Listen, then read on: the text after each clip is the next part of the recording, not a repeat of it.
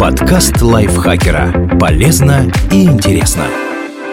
Всем привет! Вы слушаете подкаст лайфхакера. Короткие лекции о продуктивности, мотивации, отношениях, здоровье, обо всем, что делает вашу жизнь легче и проще. Меня зовут Михаил Вольных, и сегодня я расскажу вам о позитивной и негативной мотивациях, а также о том, какая из них эффективнее.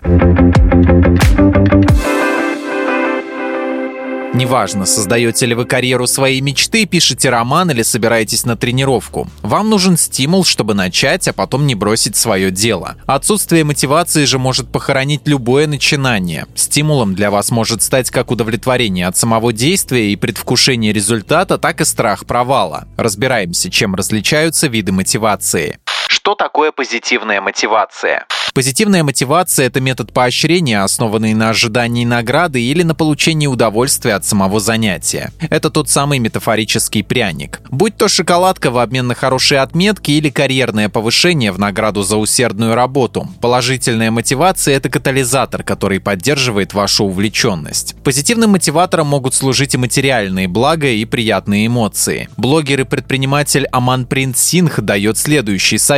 Чтобы положительно себя мотивировать, разбейте свои дела на подзадачи и выполняйте их одну за другой. Награждайте себя после выполнения каждого пункта. Позитивная мотивация приносит нам удовлетворение, создает чувство выполненного долга. Это одновременно и вознаграждает нас за уже законченные дела и вдохновляет на новые подвиги. Что такое негативная мотивация?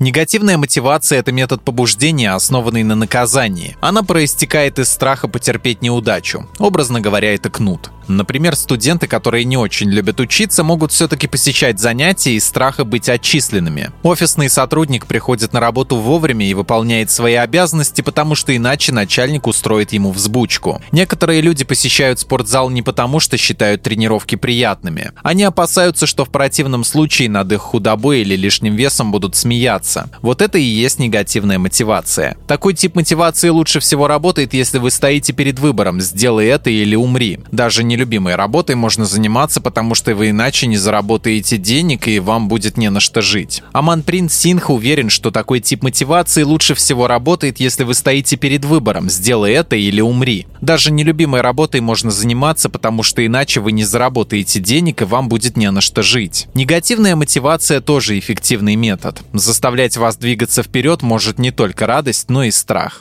Какой тип мотивации лучше?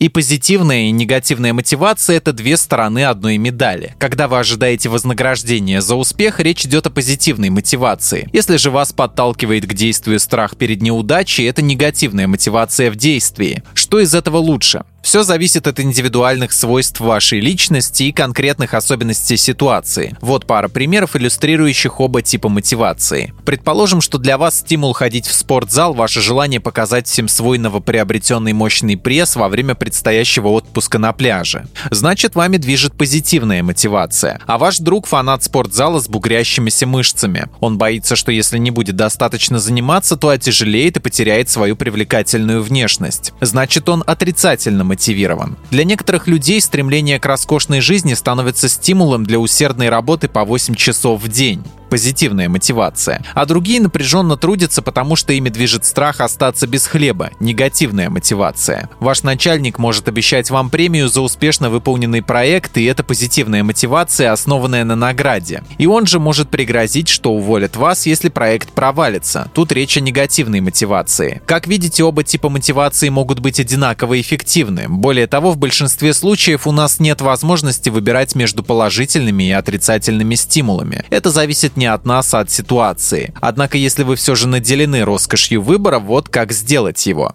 Как выбрать правильную мотивацию?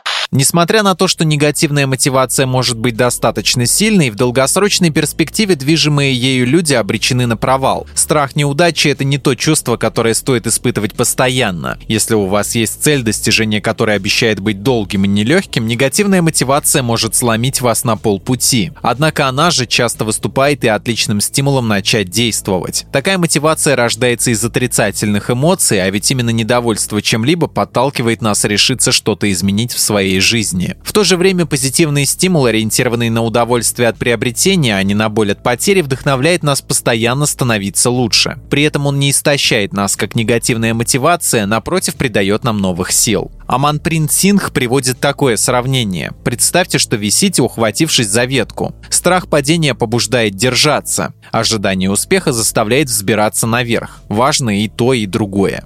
Так что, выбирая себе тип мотивации, просто помните, негативное подтолкнет вас начать действовать, позитивное же поможет достичь высот в уже начатом деле.